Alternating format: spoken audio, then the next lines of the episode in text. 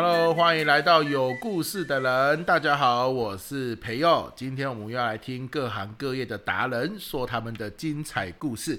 今天有故事的人来宾是我们的小纪耶。我们请小纪来跟大家自我介绍一下。好，培佑老师好，大家好，我是品牌淘金师小纪。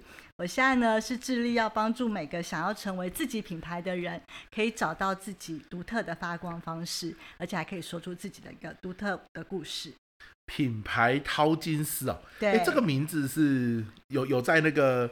内政部的什么行三百六十五行里面登记在案吗？呃，如果有的话，应该是挖矿的吧？有吗？有这个采矿类的之类的？对，我这个名字应该是我自己创的。对，哦，嗯，那这个品牌淘金师，我们先简单来聊一下好了，好啊，就是他在做什么的？好，其实啊，我觉得因为现在大家都知道自媒体，很多人都想自己都是媒体嘛，对，就很想要自己就做品牌。但我们在做品牌的时候，很容易就会去外面。找很多哎，现在大家可能会流行什么，就把那个标签贴在自己身上。哦，对，举例来说，哎，怎么样会更专业？怎么样会更有魅力？怎么样会更有说服力？对，对。可是我认为的品牌应该要回到每个人的本质里，因为你自己的本质生命的当中就有非常非常珍贵的东西。OK。而那个东西呢，就是我所谓要掏的金。所以呢，我在帮大家在做品牌的时候，其实是帮你找回你是谁。你要先知道你是谁，你才有办法说出你是谁，或甚至穿出你是谁。那所以你也是帮他们找回他们的故事。对，我会在他们过去生命的一些历程当中，听他们的高峰低谷的重要的故事。是，是。然后在那故事背后当中，其实都会有一条金线，那个金线就是他的。默默就会这样选择的一个信念的价值观，所以你是你也是透过访问然后去了解，而而、我会透过访谈。那你不就是现在在做的？我现在在做的事情就是你平常在对你的客户做的事喽。我就是在掏他们的故事。好，那不得了了，我跟大家讲啊，今天小纪呢会去掏很多人的故事，帮他们做生命的定位，对对不对？品牌定位。今天我们来掏小纪的故事。哦，好紧张啊，对不对？这个你要掏别人之前，要先掏自己，先把自己给那个掏干净啊，听起来像在挖耳朵一样。而且而且，我现在在小纪的算是工作室，对对对，哇，这个工作室这个很很适合王美来拍照，非常有质感哦，叫时光空间，时光对吧？因为刚刚小纪有说，找到你的生命故事，然后呢，穿出你的，穿出你是谁。穿出你是谁，所以这里哦，难怪这里有那么多的衣服。对，因为我有另外一个 partner，他是形象点睛师。你看，我是品牌淘金，他是形象点睛。他在专门做的事就是透过穿衣服，不是变帅变美，是穿回内外合一的自己，哦、穿出完整的自己。哇，哎，这个也很重要哎。对，所以我们的合作呢，就是他负责。衣服的就是人的外装，品牌的外装，我负责是品牌的内核。哇！所以我们就可以结合起来，让这个人内外真真实实的成为他自己，他不用成为别人的样子，他就是成为他自己就好。对，有有些时候我穿衣服，可能是因为说啊，比如说我是讲师嘛，嗯、我可能要穿一些衬衫啊，或者是什么样的这个外套，对，哦，然后去去演讲比较有这个符合礼仪嘛。嗯、可是你你。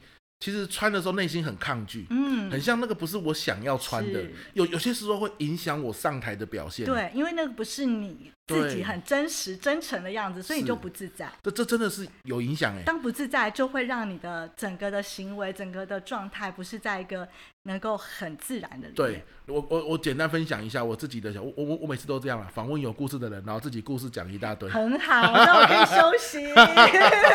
这这不是很好吗？对。对啊，反正大家都听故事嘛，对，对不对？我我一开始去企业演讲的时候，因为我很胖嘛，大家都知道。嗯、那我我就想说，哎，去企业演讲，我的管顾就说，哎，你要穿西装打领带啊。可是因为我的身材很胖，肚子很大，穿上西装打上领带其实很不舒服。是，而且那个西装裤啊什么都是要定做的。对。然后就，可是也是定做的，就是没有很合身嘛，嗯、因为很合身要很贵啊。对。哇，穿上去的时候呢，我在镜子前面也觉得不好看，然后穿起来也很不舒服。很憋。对，不管站着还坐着都很不舒服，嗯、所以有几场我穿西装打领带的这个场子都讲得不好。哦。然后后续都没有邀约。那真的就不是你自己。对，那后来这个管顾就不想找我了，嗯、因为觉得反正你没有人要后续邀约你嘛。嗯另外一个管顾呢比较轻松，嗯，哎，他找我说他就没关系啊，你你随便穿就好，一样也是企业的课哦。嗯、他说你只要整齐干净，那老师你怎么穿舒服你怎么穿。哎、哦，他聪明。对，我就回到了这个一般的衬衫，然后不用打领带的那一种，然后穿上牛仔裤，然后衣服扎进去就好了嘛。然后穿上一个干净的鞋子，好、嗯，不要是那个皮鞋，哦，皮鞋真的是脚好痛，对，也会很。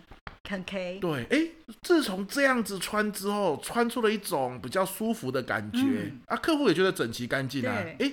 效果很好，没错，因为这就是专业，不是只有那个样子，可是我们都被框住了。对对。但是我们其实是每个人，你知道，我后来也是遇到我的 partner 才知道，每个人都有肌肤色彩，它可以分为四种季节的色，春夏秋冬。哇。所以有些人都认为专业要穿黑色，而且套装或是西装整套，但真正黑色只是。只适合冬天的人穿，才会穿出它的大气。如果你不是冬季的人，你穿黑色的衣服，你会整个很有。严肃感，然后又非常有距离，但他不会让别人感受到。对啦，就是好像很专业，可是你会让我觉得离我好远哦，反而没有亲和力。没错，对，这都是有专业的四分之一的机会而已。只有冬天人适合，所以这个还是要专业给你看一下。所以我们的部分穿出我是谁，他真的会去看到你的肌肤色彩，还有你的内外风格。假设培勇老师的风格，你是很多的。搞就是你的内在是很多搞笑 童趣的那一块，嗯，那你在穿出来的部分上，你就不会让自己是那么的拘真的，拘束，因为别人也会觉得那个不是培友老师。所以，所以你也觉得西装不适合我，对不对？那不是你，那真的不是你，真的，真的哇，好痛苦。下次来。可是我那时候对自己没有信心嘛，我现在也是，我觉得哎，我是不是太太怎么讲离经叛道了？没有，就听听你这么一讲，我就觉得有信心多了。其实我和我们那个 partner 都说，我们是那个。中年的叛逆 叛逆妇女 创业，中年妇女的叛叛逆，就是我们想要反其道而行，因为这个世界告诉别人，告诉我们怎么样叫做要做个人品牌，就是都长得好像，对，那个像就是你都是嗯所谓的假设是做保险人业务人员好了，他们就是穿成那个样子，哦、那如果是营养师就是穿白袍，哦、那如果是呃。就是你某一个产业哦，科技人，他就是穿的很 casual，很很 smart casual，可能他就是短裤衬衫或什么，但是不是衬衫，短 T 恤或是短裤。对。那每一个产业都有一个他们的，好像框框。对。那你会发现，其实为什么我们要被这些限制住？对。那我们如果真的要成为自己的品牌，你应该是要知道怎么样最像你自己，而且你又能穿出。优势就是穿出你的优势。是，举例来说，哎，小那个我的 partner 就小赵就会说，如果你是觉得有些人屁股觉得很大啊，觉得哪里很腿很粗啊，那你就不要露那边，你是不是可以露出你最漂亮的、最有自信的锁骨，或是你可以露出你的小那个手腕？对，就是你不需要去跟别人比。对，那些东西都不该是我们要去。框架我们这些其实是应该是我们可以掌握的，是，可是我们习惯性的反而是被拘拘束住。我们应该找回自己最独特的，然后在最优势、最独特的地方。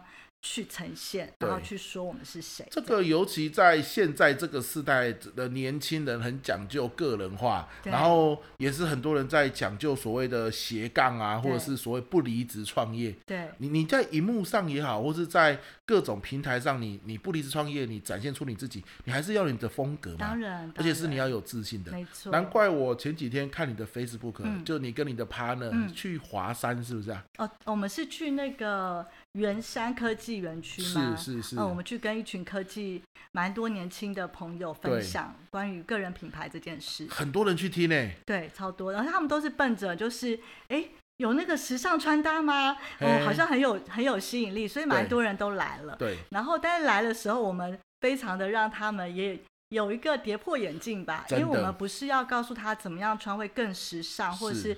更更美更帅，但我们真的就是要让他们知道，你要先知道你是谁，是，那你适合怎么穿，就是你得要回到自己身上，而不是要去看外面在流行什么，是，因为外面的流行跟风，你就你就真的你也是跟大家都一样，没错，我我我相信他们去听那场分享的时候，就像我们现在听到现在十分钟，一定是觉得很有收获的，就是不是跟着流行走，流流行再怎么流行，假设跟你不符合，你也是觉得不舒服。对，是要找出自己，没错，对，跟着自己的亮点走，没错，这才是关键。所以这个部分我们有一个说的名词很有趣，叫做原厂设定。哦，你知道每个人都有一个独特的原厂设定吧，培祐老师？这我倒是第一次听诶。对，你有听过手机或电脑都有原厂设定的？就是我手机假设今天不知道为什么很像容量过多啊，对，或者是忽然宕机，对，给他按一个 reset 的键可以原厂设定。你为什么会做这个动作？如果按回原厂设定会有什么好处？一切一切归零重来嘛，好像拿到一支新手。手机，对对对，没错。可是你知道，人也有自己的独特的那个原厂设定啊。那我要按哪里？其实我我有问这个问题，问那天在呃听我们的分享的人说，你们觉得人的原厂设定，它会是？嗯，就是什么样的最接近人的原厂设定，就有人会举手说婴儿吧，哦、有没有？就是刚生出来，这这个有点作弊的想法吧？就是你为什么会？因为我们其实活在这世界上，不管几岁，其实我们都被这个世界的价值观，或是我们的父母，或是很多师长，或是你喜欢、你在意的人，他们很多的嗯，那个价值观标签啊，或是自己也这样认同啊，然后我们就会真的慢慢慢慢的，或是有一些。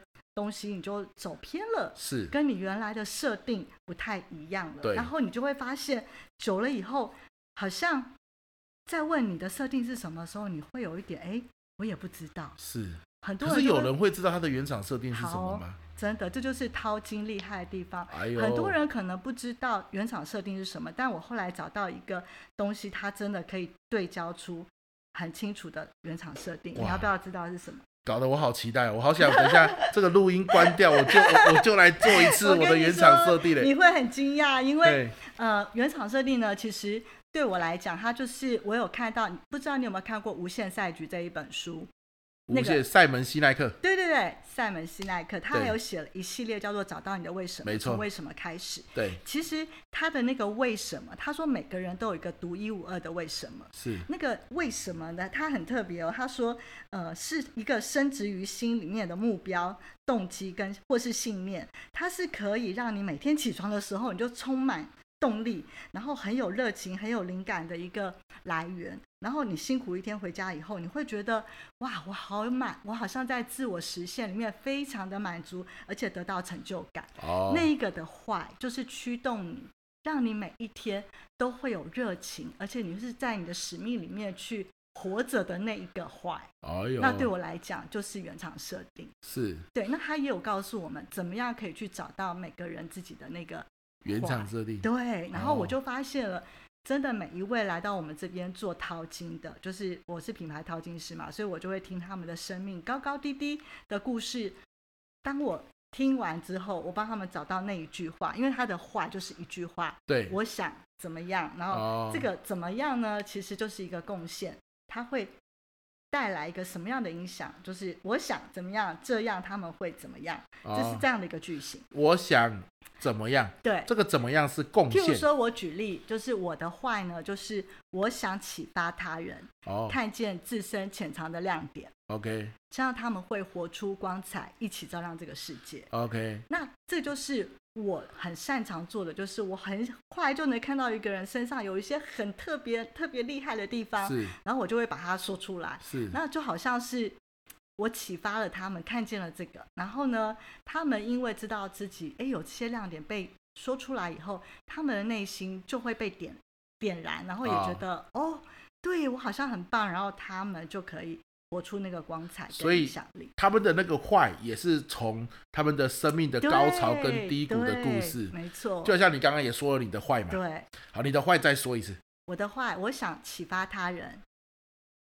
看，我想启发他人看见，哦，不对，对不起，我想启发他人看见自身潜藏的亮点，这样他们会活出光彩，一起照亮这个世界。是你，你每天早上起床讲到这句话，你就会觉得很有 power，就对了。我会觉得，对，这就是我每天在做，可能各种事情，我都好像带着这个信念在后面默默的做。那，那就代表一件事喽，这个也是从你生命中的高潮或低谷的故事来的嘛？没错。那今天我们是有故事的人嘛？对。你要不要就从这个地方？哎，我跟你讲，你看我们今天还没有麻辣提问呢。对。这个开场就很吸引人。一路讲到这边，我就觉得，哎、欸，好像都没有插到那个，就是太精彩了，根本舍不得，就是脉络被打断嘛。对不对？我们一路到这边了，对不对？嗯、那我们的小纪都讲出它的原厂设定了。虽然刚刚不知道为什么自己的原厂设定自己讲了，然后那个 吐槽了两次嘛，对一下太紧张了。但这就是真实的人生啊，对不对？哈，这就是很真实，是吧？但是他内心是真的相信，起床就很兴奋嘛。嗯、OK，好，那你是从你的生命的什么样的故事，去萃取出这样的一句话呢？好哦，故事时间来喽！故事时间来了哈。我的故事呢，我想要先讲一个，我过去是一个，其实一直在证明自己是一个值得被爱的人。嗯、这个这个路，我觉得，呃，我不知道大家有没有，呃，就是这样的经验。然后，因为我小时候呢，是因为我爸爸蛮早就在我十岁的时候，其实他就是心脏病住院。然后我记得在十岁那一天的有一个。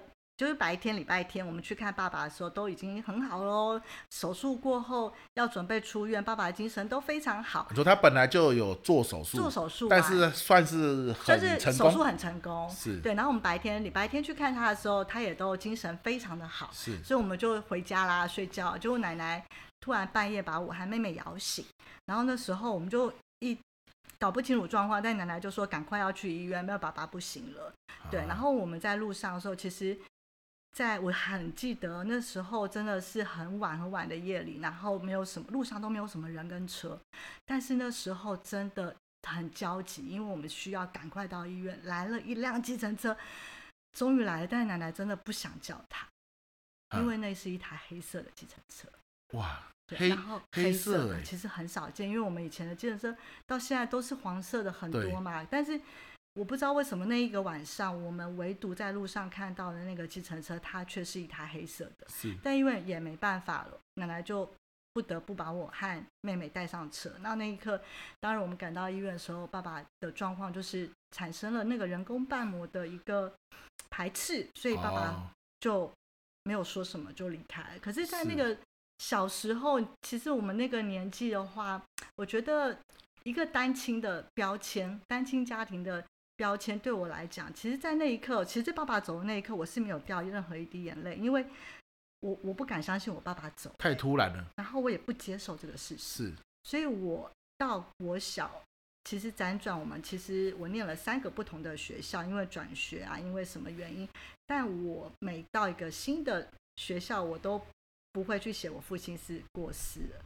我我一直不接受这个事情，然后我也很害怕同学要来我家玩，因为我觉得他们来我家就会发现我爸爸的遗像，就是就是我觉得我小时候其实我是个开朗的人，可是这件事情让我有一段大概国小到国中，我都变得一个好边缘，而且我不太敢去跟别人很靠近。对的原因是因为我觉得我很自卑，因为我觉得爸爸是非常非常爱我的，然后他突然的这样的离开，好像我的生命有一。大块，我突然之间，我我不知道我是谁了，或是说我不知道还有没有人会这么爱我。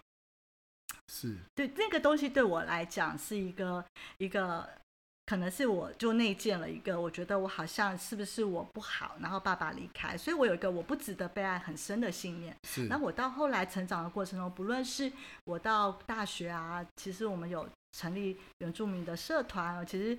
我们有好多好多很精彩的，或是我大呃到工作阶段，我都是一个很团体里面算活跃的人。对，就是还蛮容易就当到。就我之前在番薯藤，我还当到福委，啊，就是很莫名的就会被被推出去。就是我是一个喜欢跟人在一起，然后我后来也放开了，比较走出来了，然后我就会开始觉得，哎，我好像可以跟人，嗯的关系是不错的。但是说真的，培祐老师，我那段时间非常非常的辛苦，你知道为什么吗？为什么？因为我觉得我一直觉得我不够好，所以我一直在努力的得到别人喜欢我。那这个跟你爸爸这个的关系是？我觉得应该有关系，因为爸爸离开，我觉得，我觉得我好像，我觉得我就觉得我好像，应可能应该是说，妈妈后来因为带着我和妹妹也很辛苦，所以妈妈比较多的是，呃，她不会很多的正面可能去鼓励鼓励我们，她比较会是。比较会是说啊，我我我们哪些地方都还没有很好，可能他很辛苦啊，或什么。但妈妈那个状况，我真的能非常理解，因为她很不容易。可是因为她在说的时候，我就会觉得哇，我们好像拖累了妈妈，或是自己不够好。是，然后那个的不够好，就会让自己很深的内在有一种觉得，我要赶快让我自己是被别人喜欢。OK，对，所以我其实虽然很活跃，但我的活跃的背后，我觉得我好像每天都在追着别人有没有更喜欢我，然后一直去证明说，哇，我是不是今天又又得到了别人对我的那种，觉得觉得我更棒了。对，可是那永都追不完啊。对，而且那样子会很累。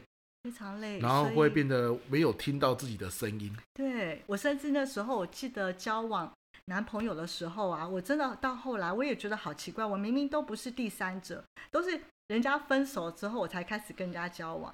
但是呢，我们交往，我跟那男生交往以后，他的前女友知道了，回来死缠烂打，对，就说：“哎，怎么可以那个交往新的？”女女生了，可是你明明就是已经分手了，可是已经分手了，对，然后才开始跟我交往。可是那男生就会后来就会回去选择那个死缠烂打的，啊、原因是为什么呢？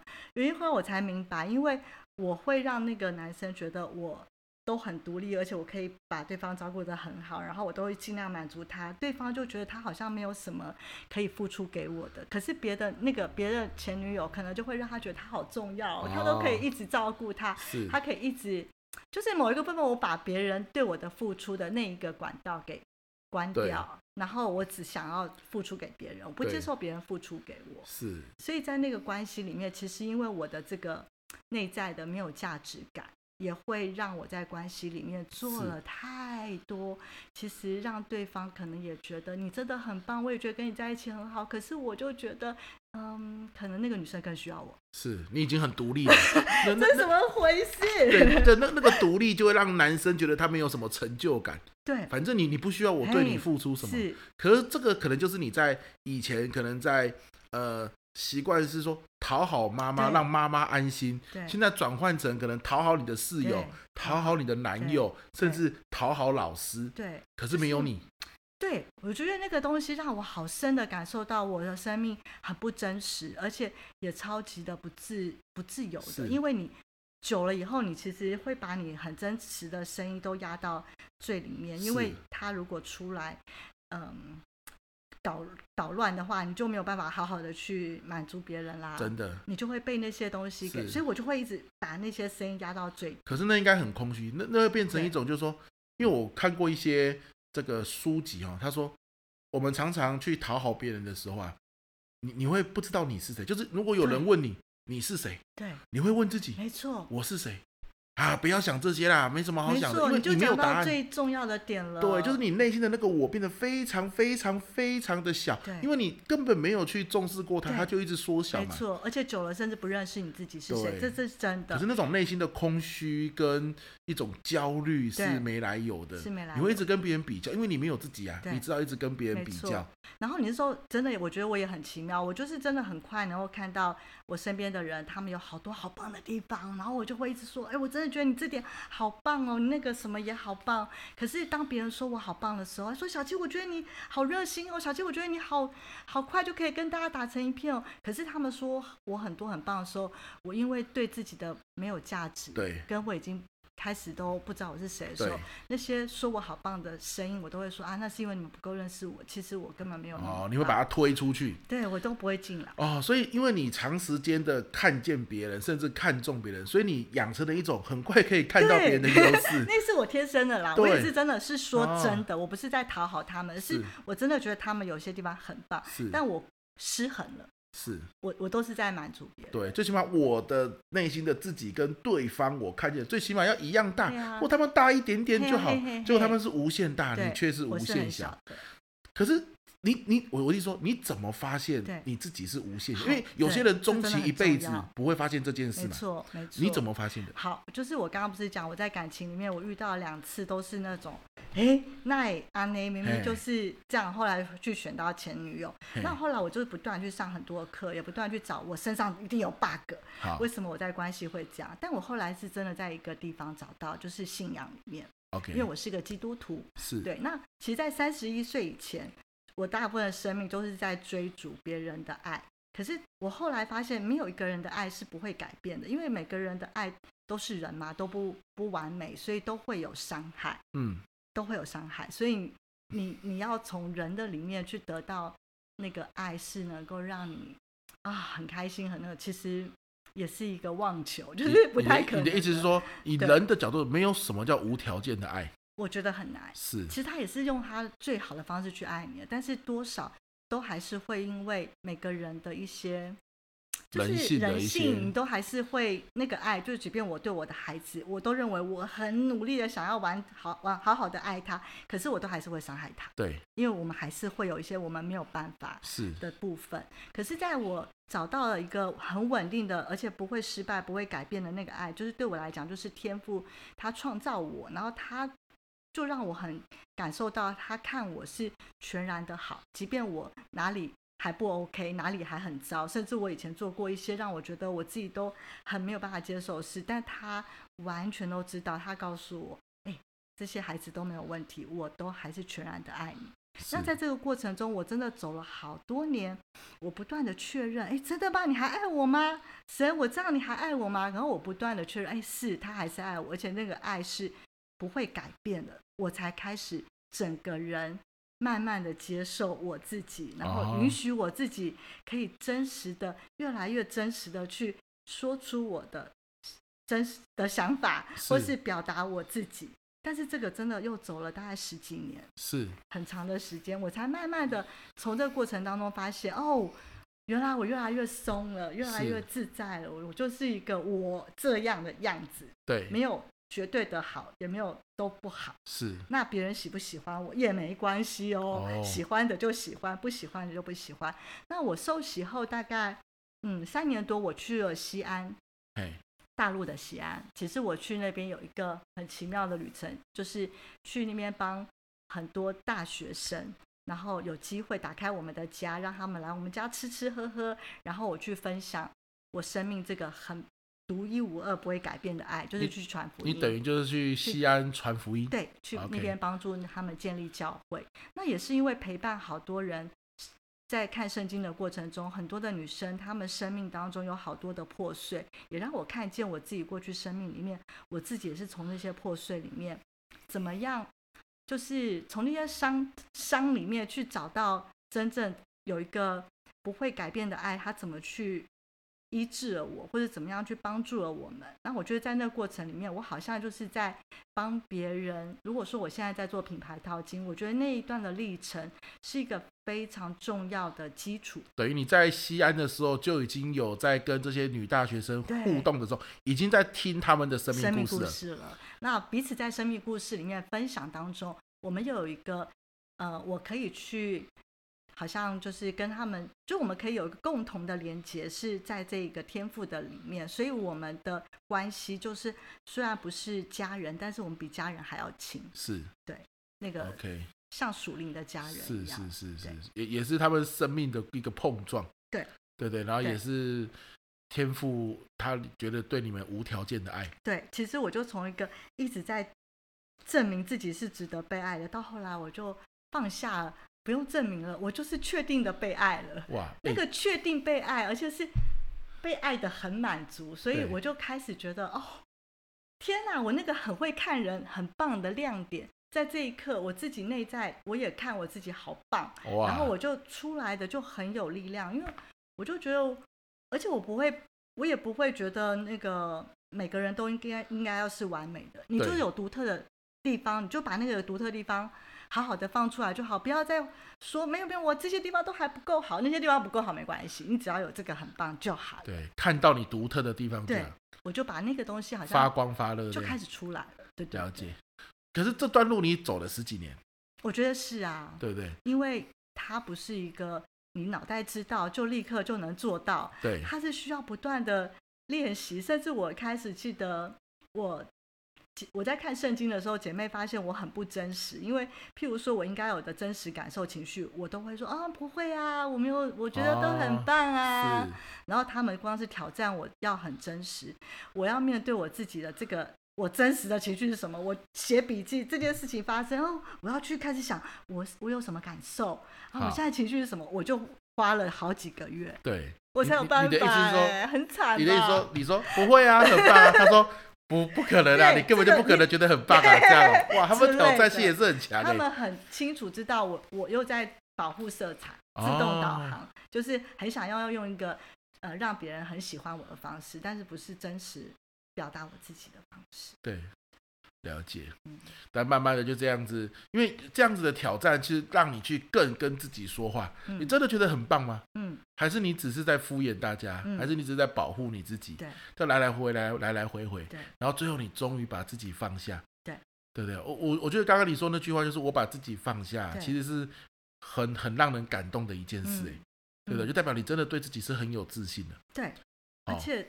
就是很自在哦，就是我我觉得那个自那个应该是说，我终于可以很自在，然后是很很落地，然后去活每一天，是，而不是在一种焦虑里不断的在一个好像一直每天在一个变动当中，然后要不断的去生存。是没有没有，我现在就啊好自在，啊、对，这这这种感觉是很舒服的，很舒服，而且我我认为啦。在目前这个社会上，尤其是一个变动那么快速，嗯、然后价值变得非常多元的时代，其实很多人是很焦虑的，因为因为他找不到一个他可以依循跟安住他的心的一个一个价值观或目标，没错，太乱了嘛。我以前就是这样，对不对？嗯、所以那那种焦虑到现在，你说可以安下心来的那种幸福，我相信是很多人渴望的。对，对而你认为品牌淘金师当？帮大家找出这个坏的时候，其实让大家可以把焦虑安下来，嗯，走向稳定吗？至少他至少会很清楚知道他被他被设计，好像是我们这个人被设计，其实你是有一个很独特的目的，而且你是很擅长可以把这件事做好。OK，对，然后你在这件事情里面，你就能够，我举个例子，这样你会比较容易懂。我有帮十个不同的收纳整理师找到他们的坏。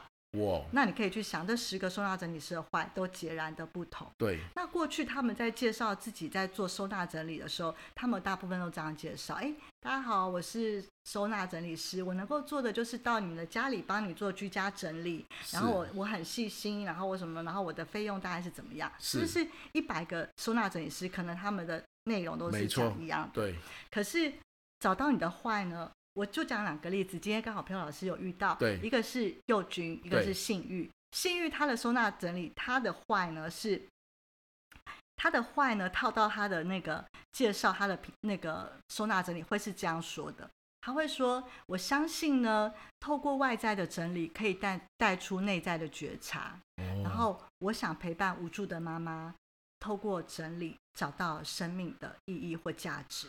哇。更有个人风格。我是一位，对，我是一位收纳整理师，信誉，你会想来预约我吗？这个是他，他就是一个在整理中疗愈自己，不断要陪伴无助妈妈找到自己价值的一个收纳整理师。因为他的坏是这样，对。但是另外一位佑君，他的坏，他的坏套入他的品牌介绍会是说，哎，我相信透过整理可以遇见美好的生活样貌。那我呢，能够在整理当中陪你找到你的心之所向。哇，对，那你会不会就是你想要来预约我吗？那你听到这个，你会不会觉得培佑老师，你会觉得 A 跟 B 这两位他们吸纳到的客群会是截然的？没错，截然不一样。不同，一个是无助的妈妈，一个是可能很想要过理想生活的，可能刚买一个家，啊或者是刚独立呀、啊。你知道吗？哦、十个收纳整理师他们说出来的十个的自我介绍。因为他们找到了坏，嗯、他们就能那么精准的说出他们做这件事情的为何，对，他们的初衷，他们的信念。而且你很有趣，你讲别人的坏，你也没看稿，顺成这样。对啊，你刚刚讲自己的坏，我刚刚害羞了一下。你看着 稿，我刚刚没有写我的稿，没有写我的坏在稿上，但是我刚刚有突然觉得，哎，我因为我有一直在修，想要让它更精准顺利一点。但是基本上。我要表达就是你，你知道了你的话以后，你是不是不太需要我再提这件事？你提了第三次，没事，我很自在。你不觉得我自在？你是一个有自信的人嘛？对，是有自在感。好好，对，所以基本上这就是品，我觉得品牌。要做个人品牌之前，你真的要先知道你是谁啊！我跟你讲，这太重要了。尤其你十个可以找出十个不同，而且你各位大咖你一听就知道，两个人他的坏，然后讲出来的自我介绍，可以有这样子的一个个人风格跟个性在里面。嗯、这这两个自我介绍都很有生活感，嗯、很有呼吸感，嗯、就它不是死的。对，这个这个让我想到我最近这一个月困扰着我很大的问题啊，嗯，其实就可能就是症结点在这，嗯，因为以前我去校园演讲，我我是拿着前辈们的故事、影片、案例去讲，嗯，可是因为校园演讲它的迭代是很快的，对，十年前那群人现在已经都已经对对，对。啊，现在的年轻人不不吃那一套了，没错。好，那学校就说老师，你你讲你的故事嘛，嗯，问题就来了。那我要讲什么故事？我是谁？对，我我我我的定位在哪里？所以我我找不到这件事，我就没有办法去铺出整个演讲的内容。老师，我可以帮你找坏了，真的。对，我我觉得是不是就我就缺在这里会自我介绍。我有帮一位富邦的那个通讯处经理，对，找听他讲完他的坏，那个故生命故事，我帮他找了坏以后，他直接在他 FB 分享说。太专业了，就是他的自我介绍以后，他都不用担心了，他就直接这样讲就好。太棒了，对，我现在可能就是缺这个。对，对，因为每个人都要好清楚讲出我是谁。其实这不是我自己蒙出来的，这就是那个 Simon Snake 他在那个找黄金圈法则，他就在讲，其实贾伯斯也不是在卖那个电脑啊或者手机的性能功能，他是在讲他们是敢于。敢于创新、敢于挑战不同的现状的人，对他们讲的就是他的为何而做。所以我们现在真的不要再讲我们做什么，我们要讲我们为何而做，这太重要了。嗯，对，那他才会让你跟别人马上拉出一个在信念价值上截然不同的位置。对，别人不会只是认为你会收纳整理，人家会知道，哇，原来你做收纳整理是要帮我。得到是这个，我上次还有帮一个，他是透过整理整对啊，就是容那个容那那个什么 JT JT 对、啊、JT 的，他就是他本来叫做爱上整理整顿对收纳呃那个收纳整理顾问呃收纳顾问呃 JT，但是我说我那天跟他做一对一的一个品牌咨询，我说你不要叫这个名字，嗯，因为他的生命啊他的坏，其实叫出来的名字应该是。爱上整理整，爱上整理，人生重整哦，因为他就是透过整理家，然后让他的曾经的负债人生，或是他很多人生的乱流的时候，他找回了秩序，找到了前行的力量。对，所以他也在帮助很多的收纳的，他想要去做收纳整理的家庭里面，其实是要按下一个 restart 的键，让他重启人生。是，所以他就不要再去讲。也在做收纳整理，你要去讲了，你是帮他人生重整，是这样听起来，你有没有觉得他到另外一个格局？对，没错，因为他是跟刚刚前面两个又是完全不一样的。嘿，没错，对对，但也是从他的坏出发、哦，没错没错。所以培佑老师，我可以帮你找你的坏。真的，我觉得我可能现在需要的就是，因为这个卡关很久了，那个一个半小时就可以。对，因为你你一直找不到到底要讲什么，那你就会懒得去演讲，因为你找不到你内心真正想，就就好像你穿上你不合身的衣服。你就觉得很奶油，对，现在就是觉得很奶油。以前想以前讲的那些东西，我现在都不想讲，真的。可是我想讲什么，我不知道。其实我们在讲的就是成为你的品牌，而不是打造，而不是建立。为什么呢？因为打造、建立都是一种好用力，你要从外面来。哦、是。我们讲成为你的品牌，就是我跟小昭的合作，就是希望从内外都让你本来自己的独特能够好好的，因为成为你自己，你的品牌就能够说出来，你就能穿出你自己一个好舒服，而且让别人。觉得哎，你就是好专业的老师，所以这就是我们在做。你这个就是说是一对一预约的嘛？是线上预约吗？我们是希望能够实体实体咨询，对。然后线上我们有一个粉砖，就叫做时光之旅，从时光彩的时光是时光之旅。然后我们每个月我们都会开放。我们的淘金的预约，这就是一个淘金，是是是。那当个人的淘金找出来，如果你想要做个人的品牌，那就非常的容易了。是是，对。这个线上在粉砖预约，我相信很多人听到这边，像我就很心动嘛。嗯。我跟你讲，我就很奇怪啦，嗯、我就是有故事的人啦。我每次采访完一个人，我自己就会被打动。然后就会去去去，就是买他的产品啊，uh. 上他的课，就是我我这个我觉得太棒了，这样子，嗯、真的每一个有故事的人都真的是很有价值的人，嗯、对，所以我相信很多人听到这边也觉得，对我就是少那个坏，就是那个坏让我早上不想起床，嗯、让我做事情没有那么的主动。我想要比喻一个，我觉得好精准的，是。就是如果你找，如果你活错设定的概念，嘿活错原厂设定的概念，就好像你有一只 iPhone 手机，这么厉害的 iPhone 手机，是，可是你里面是 Android 的系统，哦，你觉得能用吗？当然不行。对，可是我们很多人活错设定的概念，就是你明明是这样的版本被设计的，是可是你却放不抄袭了，或是你放了一，你会，或是你去做一些，其实真的不是你本性被设计来。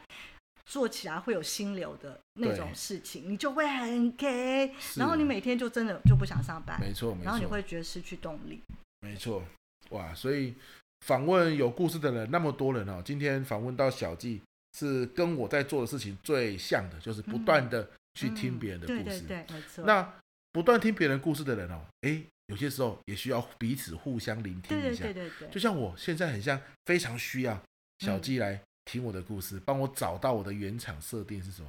不然我在那边哦，很像在一个很庞大的荒野，嗯，烟雾弥漫的荒野，嗯、我在那边已经来来回回走很久了，我都我都不知道我下一步要往往哪里走下去才对，对，所以我就卡在那。太棒了，找到那个原厂设定，你就会找到你独特的坐标，你人生就有 GPS，你知道你要是你要带着一个很有方向性的那个。概念去走你接下来的人生，那真的是我觉得那种感觉，就是好像你终于知道好好怎么样好好使用你自己这个人了。你可以怎么去放对地方，然后哪些地方你就可以大声说，嗯，这不是我要的，这不适合我。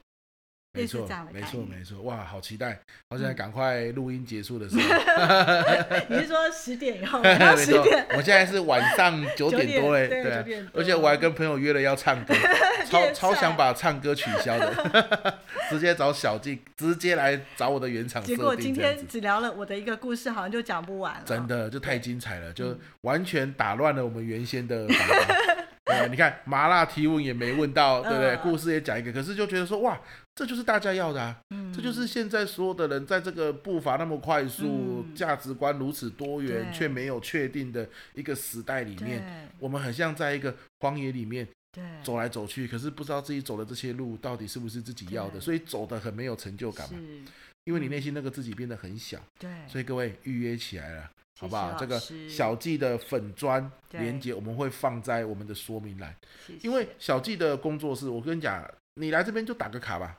搞得像完美的地方一样，什么打卡都怎么漂亮。真的，大家都来这边，而且很多人一进来这边都还没有坐下来聊，他就说：“哎，这里好特别，有一种很能量很好的感觉。”甚至坐下来。才没有两分钟，他眼泪就开始掉，我我都觉得他自己都说，我平常不是这样的，为什么会这样？那应该是肚子饿了。就什么要要一个小时太过？你平常咨询要多久？大大概要多久？呃，如果我跟小昭一起，我们大概是三个半小时。你看嘛，就饿了。内外合一，但我们有下午茶茶下午茶，对，而且是叫大家吃过饭才来。是是是。那这个哦，假设他就来说，哎，我是听了培佑的 Podcast 来的，有没有这个咨询有稍微打折一下？可以的，好，各位，一起放在下面。好漂亮，漂亮，可以。啊，你要来的时候，你要记得说，我是听了培佑的 podcast 来的，好不好？就就有这个打折哦。好，但是不管怎么样，找到自己下一步，那是一辈子的事啊。我是觉得非常的划算。要先找到自己，对，这才，嗯，整个收纳师。都来找嘞，可见他们就觉得很有收获。我觉得很感动，他们就一个介绍一个。真的，真的，因为你如果能够把原本那么死板的、没有生命力的内容讲成刚刚第二个版本，那个那个要是我知道，我也来啊。对，而且他就好清楚知道他要聚焦怎么去发展他的品牌，因为他他的客人来的就会非常的精准。是，就像我们也讲，我们在找回原厂设定。然后我们这样只是这样讲而已哦，结果很多不认识的人来，我问他，你为什么会来？他说我就是看到原厂设定，我觉得好好特别，我就来，想要来了解，哦、想要来预约。所以我们预吸到的人，他们来其实都是对的人哎，哦、都是想要找到自己的，这个能量都把它吸过，很坦诚，他们不会觉得这是什么东西好奇怪，哦、因为我们好清楚的说我们要干嘛，我们是谁，对，是是是。那时光的坏，你要不要听听看？好。这次我试着不要打结，刚刚讲的是我的，那时光也有时光的坏，不得了啊！那时光的坏呢，就是时光是想要帮助想改变的人，找到自己的原厂设定，这样他们就可以放下比较，坚定的走出自己的路。哇，很棒！放下比较这几个字很有力量。嗯，对，我们多少人活在这边一直在比较，然后把快乐都搞没有了。对。对，可是你你放大你自己的这条路，嗯，发你自己的光，嗯，其实放下比较，人生很舒服。是啊，可是你要找到对自己的光，没错，那就来时光。对，好，这好会讲，结尾刚刚好，太棒了，找回自己的光，完美完美，成为那道光。是我们今天时间也差不多，对，但是我们这个访问的最后，我们都会请来宾有故事的人啊，讲一个美食的，对，好，我们刚刚吃了十项。不得了嘞！随便都可以讲。我跟你讲，我们就晚上，我们原本打算七八点就要录了，搞到九点才录。为什么？因为呢，小纪呢就找了一群朋友。对。那他住他这个工作是在大桥头这边了，外面有那个盐山夜市。哇，有一个朋友叫亚当老师，哇，那个美食家。对。一路介绍，我们一路吃。到挂，不是？对，真的，真的是一路吃到，真的肚子好痛。我真的想要介绍那一家猪血糕，哎，这个猪血糕好赞哦。好吃，真的。哎，可是我忘记那个猪血糕的名字。我也不知道。我们到时候也可以放在下面嘛。好，或者是它的那个那个猪血糕的糯米是真的很扎实，然后它的最厉害的是它的花生粉是新鲜的，就是不是吃起来有那种放很久有一点臭扑鼻的那种花生粉。是。然后我第一次吃到原来那个香菜，还有是大香菜跟小香菜。对。如果不是亚当老师说，我也根本。分不出来，那是美食家的等级。对，它那个香菜上配上花生粉，加上那个酱汁，我到现在都觉得，嗯，我也是。还可以再去买。听你这样一讲，我现在也在流口水。然后我就觉得，我也是，等一下是不是我在回去路上再买一支好？明明我们才。两个小时前才刚吃完，哇，那个猪血糕好赞哦！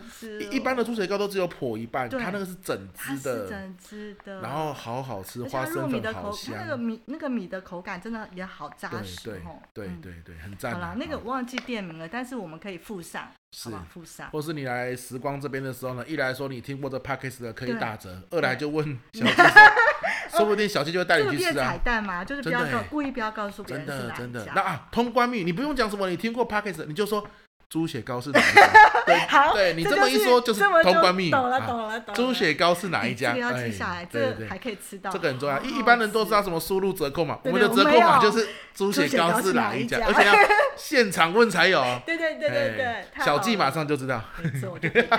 还好亚当老师有告诉我。真的好好笑，而且那个离我们这个店明明就很近，结果小纪都没吃过。从来都不知道，因为那家也是培祐老师经过，你不会知道里面有那么厉害。完全不会，他那个。店的那个设计风格就是怎么讲呢？很一般，对，很一般，没有什么个性，而且也没有老店的感觉。他没有找到他的原厂设定。他不懂，对，就他的东西那么好吃，对，哎呀，好可惜啊。对啊，还好我们现在也也告诉少数人知道，不然以后都要一直排队。真的，真的，因为我们后来去吃旁边的那个旗鱼米粉，哇，那个排队真的是夸张了，对，真的是好吃，可是真的太多人排，哇，那个猪血糕，我觉得它好吃的惊讶的程度，并不会比旗鱼米粉差，真的，可是没有人排队，真的，这就是你看他没有找到原厂设定啊，可惜就在这，扣回主题对不对？对，最后要拉一下，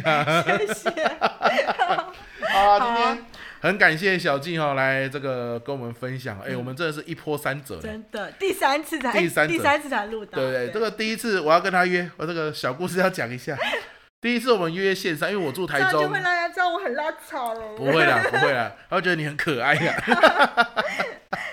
那我们约我们约线上嘛，线上录，然后我跟小纪约好了，就是差不多在一小时就要录了。忽然之间传讯息给我，我我那个时候在吃午餐，你知道，我想说赶快吃一吃，要回家准备一下。就他传，老师老师不好意思，我的笔电哦被偷走了，对，被偷走了。我我放在 机车的车厢里 被偷走，我心里想，这什么年代了，怎么还会有人偷机车车厢的东西？这不是。二十年前会有的事吗？就刚好车厢压的坏掉，就锁不住啊。那我也是很满怀期待来到工作室，想说我跟早上跟朋友喝了咖啡，然后开开心心的预备提早一个多小时来要来这里跟你录 podcast。一到了以后，机车一打开，要拿笔电的那一刻，笔电不见了，你知道多恐怖吗？然后他还说：“老师没关系，我用手机录。”我说：“不用了吧，你笔电不见了，所有的重要资料在里面，你还有心情录？嗯、你赶快去处理啦，我们改天再说啦。”对对，就第一次就这样取消。后来也不是什么放在机车车厢里，就去跟人家喝咖啡的时候，笔电忘了拿走了。不是啦，是在结账柜台的时候不小心扫 QR code，结果忘了。把它遗落在那个柜台，啊就对啊，啊就在座位的时候我是有拿走的，啊就是忘了拿走，你只是放在柜台而已，就是忘了拿走了。好了好了，硬不承认。不会啊，这样是 OK 的啦，这样是可爱的，好不好？好不好？然后后来呢，第二次我终于笔电找回来了嘛，对不对？有惊无险啊，约在他办公室又约了一天哦，线上录音哦，哎，结果不知道为什么那一天他的网络不太稳。对。讲话断断续续，其实都有缘由的，啊、因为我们要促成第三次。第三次就是这一次。对。然后我想说啊，那就是他说去吃个附近是盐山夜市嘛，嗯、吃个好料。结果吃一吃，大家又聊天聊得很开心，他、啊、又吃太饱，每个人昏昏沉沉。七八点要录，搞到现在都已经十点了，对不对？哈，真的是一波三折。对。但是这是很美好的，我觉得刚刚一一开录到现在，嗯，就是很像这一路的过程到现在，就是为了促成我们这一次。对。你不觉得今天的现在这个状态很好？真的啊，我完全跟我们要讲的课纲那个大纲不太一样，可是很顺。对。然后我觉得，哎，这个内容很让人觉得兴奋，嗯，而且真的是可以帮到人的，嗯。好，所以各位，如果你也像我一样，刚刚在听的过程觉得，哎，我就是那个在荒野中努力的在游走，在漫步，可是你就不知道你这走到底是要去哪里，走了个老半天，很像心里也没有一个成就感。很多时候是你的原厂设定可能跑掉了，对，对不对？好像我以前。十年前讲演讲的时候，我原厂原厂设定还在，所以我讲的很开心。对，可是十年后人总是会变嘛，你接受到资讯不一样嘛，所以十年后我对于上台去讲周会讲座、上课还是有感觉哦，嗯、就是上技巧类的课，我还是很喜欢的。嗯、可是演讲已经少了那股热情，迫切想上，就是你讲的起床会很兴奋。嗯，你刚刚讲的时候，对，对我来说就是上台会很兴奋。对。以前我上台是很兴奋，我迫不及待想要跟他讲那些故事。嗯、现在上台是，啊，到底为什么要上台？嗯、我现在讲的这个东西到底是为什么要讲？嗯、对，我觉得就差这个。所以如果你也有像我这样子一种每天这样过，可是过得很勉强啊，真的，嗯、我们的说明栏有时光。嗯啊，这个你们叫什么？时光时光之旅，时光之旅的连接，充实你的光彩的旅程，对不对？好不好？然后就给他线上预约，对一下，然后到大桥头这边，然后看到小纪就说：“你是小纪吗？”他说：“我是啊。”那你就说：“猪血糕在哪里？”对，不要不好意思说，你不好意思说就没有折扣，也 吃不到猪血糕哦。他他不知道你听过这一集啊，你错过了可不只是折扣，而是一个终身让你忘难忘的猪血糕。对，重点是猪血糕。对对对对，那。你要先问他是不是小鸡哦，万一如果是你的 partner，会很尴尬。不会，我会带他去吃，他也会知道。是是是，对对对。好，那我们今天很开心哦，这个找小鸡来聊聊天啊，嗯、我觉得今天的故事非常的精彩，节奏也非常的紧凑，嗯、我觉得是非常棒的一集。希望有机会可以再来找小鸡聊聊天。那个时候呢，吃盐山也是。对对对，然后吃完夜市我们再来聊。那个时候小纪已经帮我找到原厂设定了，没错。哎，我们可以来聊这个，那那就更棒了，太棒了，是不是？好不好？非常期待。嗯，OK，那我们今天就到这边喽，我们就下一集见。我是培佑，我是小纪，下集见喽，拜拜。